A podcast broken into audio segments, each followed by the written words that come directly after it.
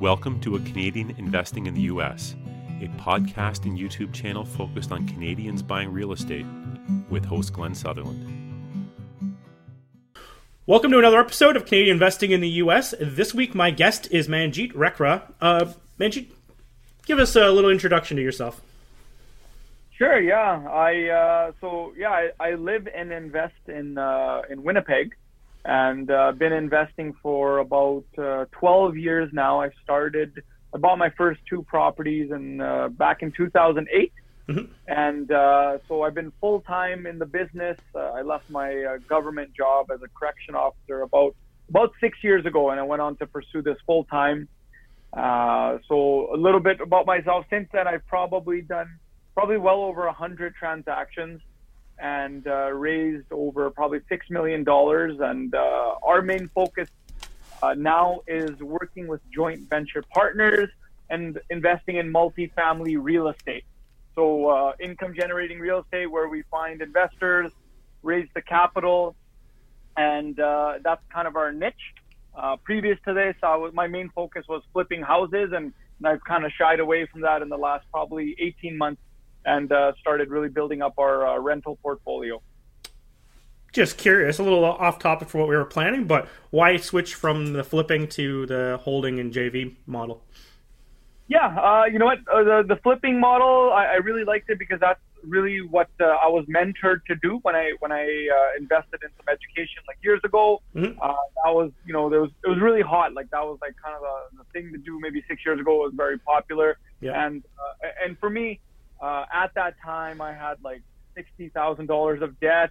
You know, I was still like uh, I had just left uh, college there, like around that time, and and you know I had got a job in in, in the field in uh, the government, and I wanted to pay off this debt, so I just really started learning about renovations, started learning about marketing for deals, and really that's where I kind of started raising money, and and uh, that's why I got into that. But only in the last 18 months, you know, I've built up this excess of uh, of cash, and uh, I learned the skills that I use to find deals, and I'm like, you know what, I, I need to start uh, thinking about tomorrow. I need to start thinking about long term and not just the short term flips, which is really nice when they do pay out. Yeah. But I wanted to hold, started to hold some of these, and so that's why we made that switch.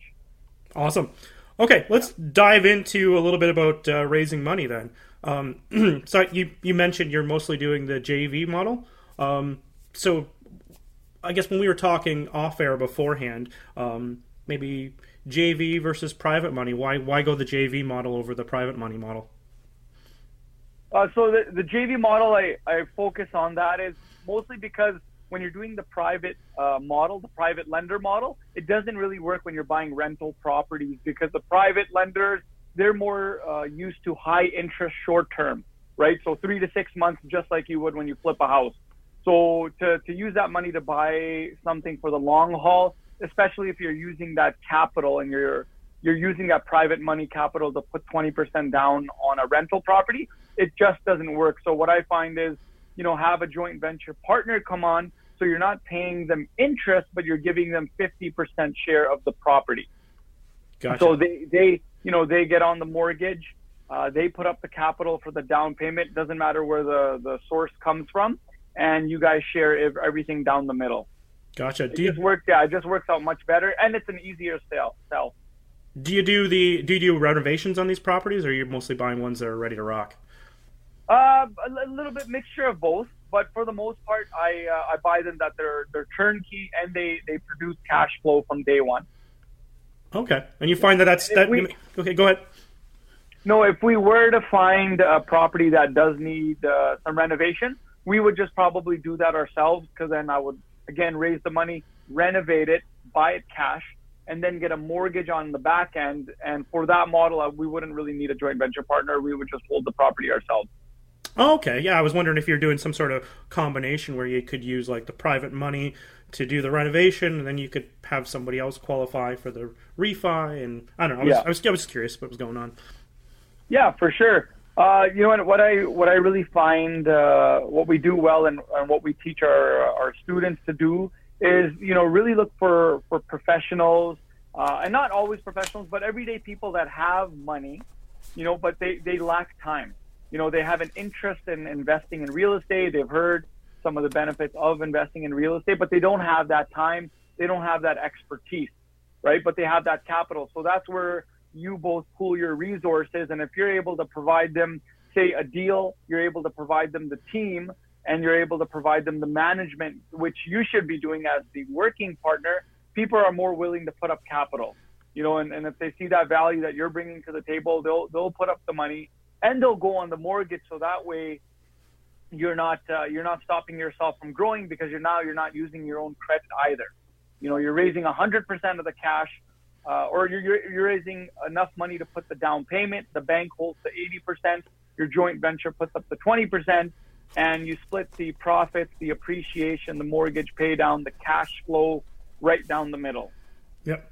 And I find if, if you present it that way and you're able to show that value that you bring to a joint venture partner, uh, it, it, just makes the, the transaction go much, much smoother. And there is tons of uh, money out there. There's people out there that are looking for these opportunities, but they just don't know really where to go. You know, if you really start looking, you start looking at your network and you start asking for referrals and, and really you just start talking to people, getting on the phone, uh, you'll find that you'll find that money and you'll find people that are they're willing and they're looking for this sort of uh, niche they're looking for this sort of strategy gotcha so when you're doing these like i'm the way i do it is with a, a huge renovation in order to make the money on it um, if you're buying turnkey what kind of numbers do you need to make a deal work because i'm just not familiar with that way mm-hmm. so yeah when i say turnkey i mean it's turnkey in the way of reno like it doesn't need much renovations or if any. Yeah. But I'm still buying it under market value. Okay. So I, I still have a formula and I still you know, I like to buy it at least when I'm looking at flips, it's usually 40 to 60 cents on the dollar, right? I really need to buy it discounted to make our, our money there because you make your money in real estate on the purchase. But when it comes on a rental, I want to buy it at least, you know, around that 80 cents on the dollar mark. And, you know, so I don't need a huge bump, but I need enough uh, purch- I need enough bump on the purchase. So in five years, I usually want to refinance the property. So I bought it with a little bit of equity in it from the beginning. And now say it's appreciated, you know, 2% on average, say per year. I've, I've created that gap in equity and that's what I'm going to do to refinance in five years and then pay back my joint venture partner, partner their initial down payment that they gave and whatever's left over in equity, we split it 50-50 down the middle. Cool. So when you're running these numbers for the the J- potential JV, do you have appreciation in it? What what all numbers do you do you factor into getting their money back or for the whole thing? Yeah, for sure. So when when I'm cal- I mean when a joint venture partner or a lender is looking at loaning money, they look at ROI, right? They look at the return on investment. Yeah. And so for me, when I'm when it comes to rental properties, I look at a ROI over the span of five years. So I don't look at it a month or a year basis. I look at it at the five year mark and I factor in the appreciation over the five years, yeah. the principal pay down that would happen over the five years from the renter, the cash flow that it's producing. And when you factor all of those in, it's usually anywhere between 30 to 50% return on investment over a five year span, I find. Okay. So, so that, that's how I position the numbers uh, to show our joint venture partners. So to get their money back and for this refi to work, you're mostly um, you're not doing any forcing of appreciation, not doing a renovation or anything like that. You're mostly waiting for the market to get them their money back, right? Yeah, exactly. For the most part, and again, there are some properties that we do provide that uh, that initial appreciation, but for the most part, yeah, we're looking for for turnkey. But again, like I said, we we still want a bump on the buy, so we still want to yes. buy it at you know around the eighty cents or less if we can on the dollar. Yep. But again, it, it, it's ready to rent.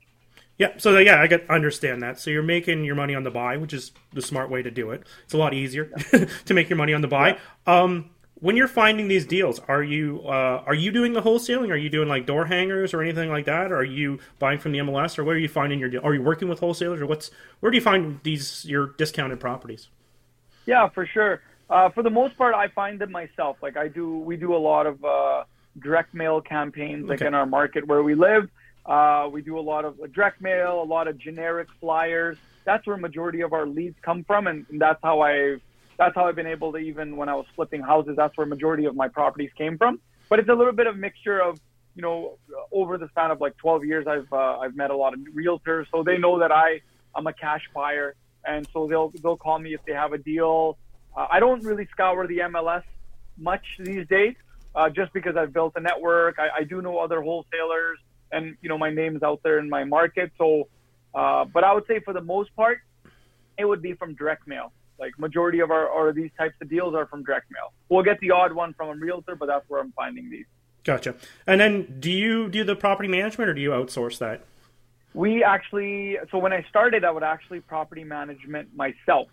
So you know, I that helped me get a lot of experience, which I really recommend anybody that's wanting to do this model. You know, it's a property management, property manage in the beginning. You know, just so you learn that appreciation of dealing with tenants, dealing with the residential tenancies branch in your province uh, or where, wherever you live. So you do that. So I did do it in the beginning, but uh, but now we actually have our own in-house property manager who works for us, and he actually works for us. So he manages all our doors, and cool. I've trained him personally to do that.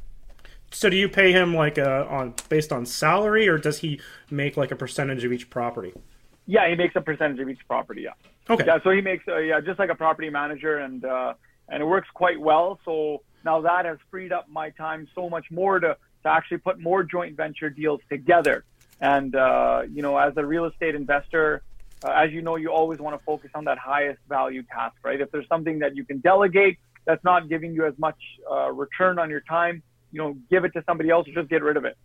Cool. And then you keep the property management in house, but you're still paying on the percentage model. Is that just so that you can control the property a little bit better? Like to, I'm just why, like why, because I, I know a lot of people they go to a salary model whenever they bring it in house. So I guess it's your fees are probably still similar to using an external one, but I guess this way you get to train them. Is that kind of them? I get to train them. Yeah, exactly. I get to train them. They're you know, are, uh, I guess considered subcontractor my fees are not as high as like the the market you know pays me like you know whatever it is 10% 11% so i keep them fairly low uh, and, and uh, it works quite well right? Uh, that that's one of the reasons and you know over time we'll pay them a little bit more. We might switch our model but right now we we find that works very well and and we have more control.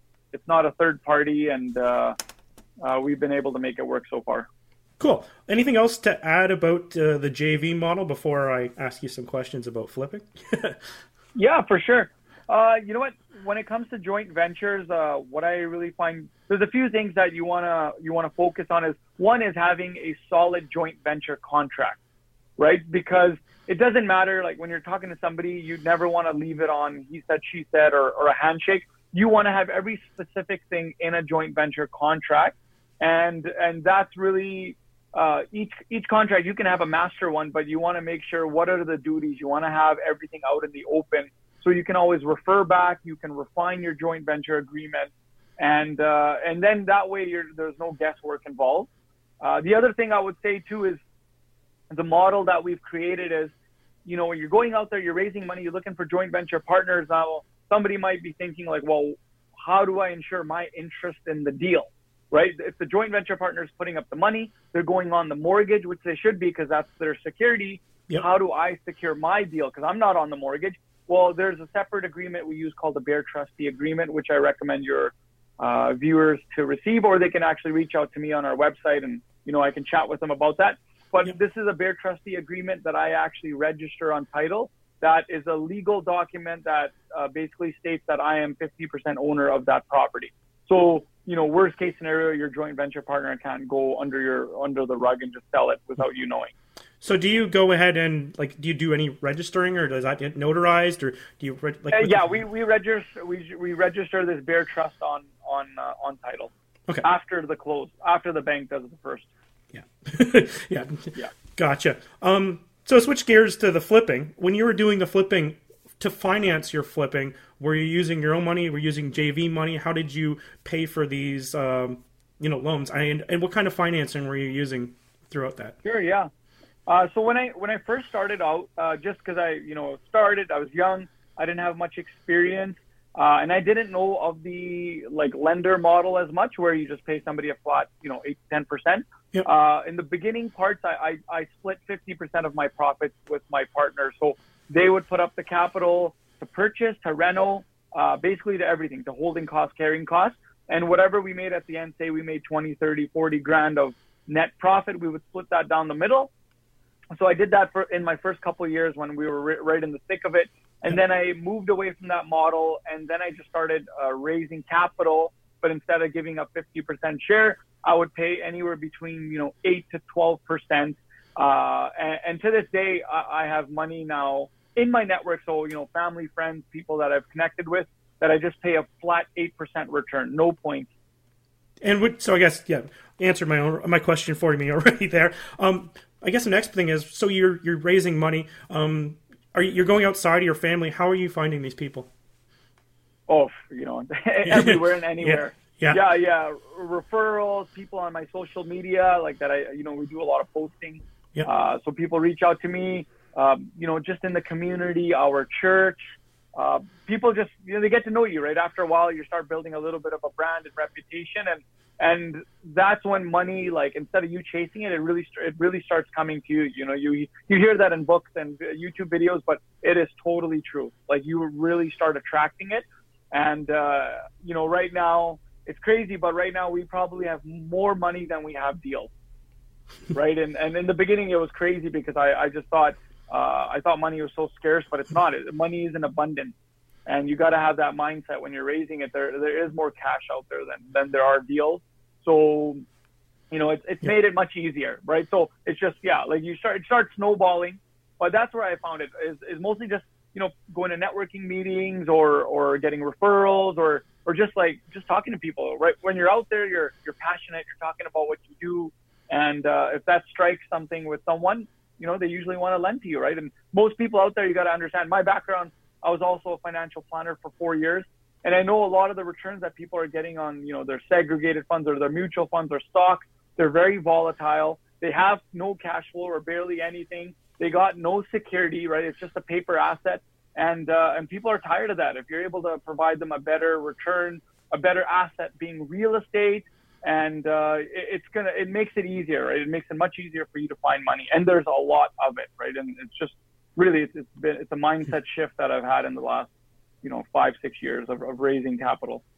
Cool. So I guess you have all this access to private money, but um, I guess it really doesn't work for your model because of the the short termness, and you're usually looking for long term money, right?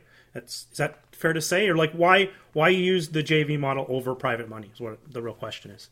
Oh, for sure. Well, it's not that I have more pr- private than JV it's just uh, like when I raise money, like I know that I'm raising it for joint venture, uh, joint venture purchases specifically.